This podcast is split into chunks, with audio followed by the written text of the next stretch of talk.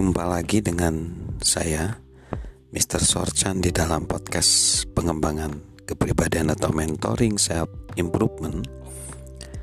Kita pada saat ini dalam konteks bagaimana meningkatkan kreativitas dan kita perlu minta bantuan sama orang-orang kreatif.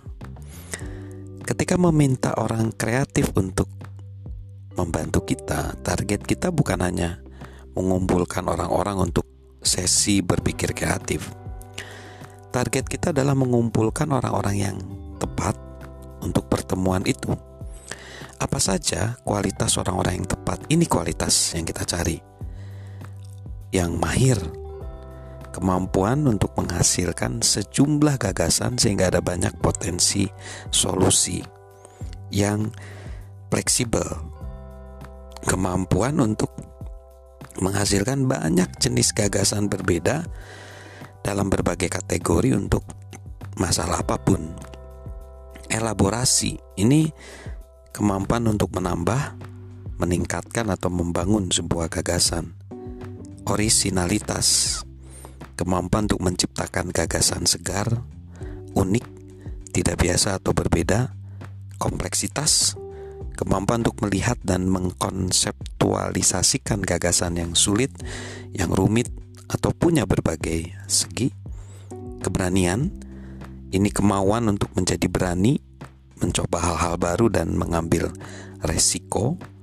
Imajinasi kemampuan untuk menciptakan karya, melihat, dan mengkonseptualisasikan gagasan baru dan asli. Keamanan ini kemauan untuk menghargai gagasan orang lain dan tidak melindungi gagasan sendiri.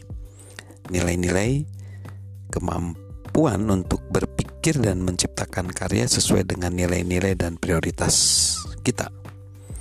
Itulah orang-orang yang bisa membantu kita mencipta karya.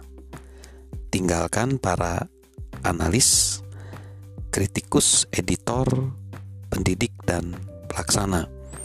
Kalau tidak, sayap-sayap kreatif kelompok ini akan terpotong sebelum kita punya ruang untuk terbang. Jadi itu ya minta uh, sharing atau minta pendapat dari orang-orang kreatif. Lalu yang selanjutnya buat retreat kreatif untuk diri sendiri. Kesendirian adalah sisi lain dari koin kreativitas. Ya meski mungkin kita orang yang suka mengumpulkan kelompok orang-orang kreatif untuk sesi mencurahkan ide, kita juga perlu menghabiskan waktu sendiri berpikir.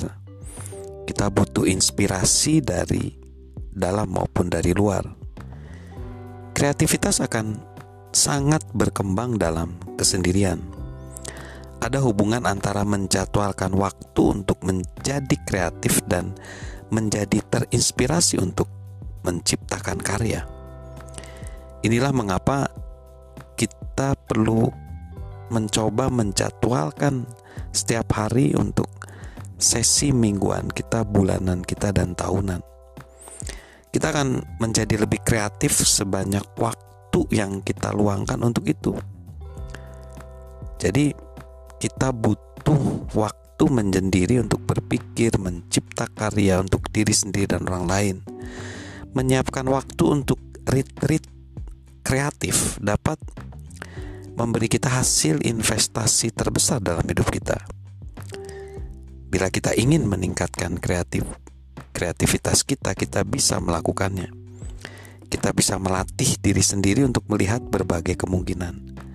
Kita bisa belajar untuk mencari jawaban. Kita bisa menjadi orang yang selalu menawarkan pilihan kita juga bisa bekerja dengan orang lain untuk menjadi inovatif dan mampu mencipta karya. Bila kita bisa menggabungkan dengan produktivitas, maka kita akan benar-benar meningkatkan kapasitas kita. Di next segmen kita akan belajar tentang meningkatkan produktivitas kita ya. So, jadi uh, mari kita menambahkan kapasitas kreatif kita di dalam rangka meningkatkan potensi diri kita. Jadi, salam sukses dari saya. bersama dengan saya Mr. Sorchan. Salam sukses luar biasa.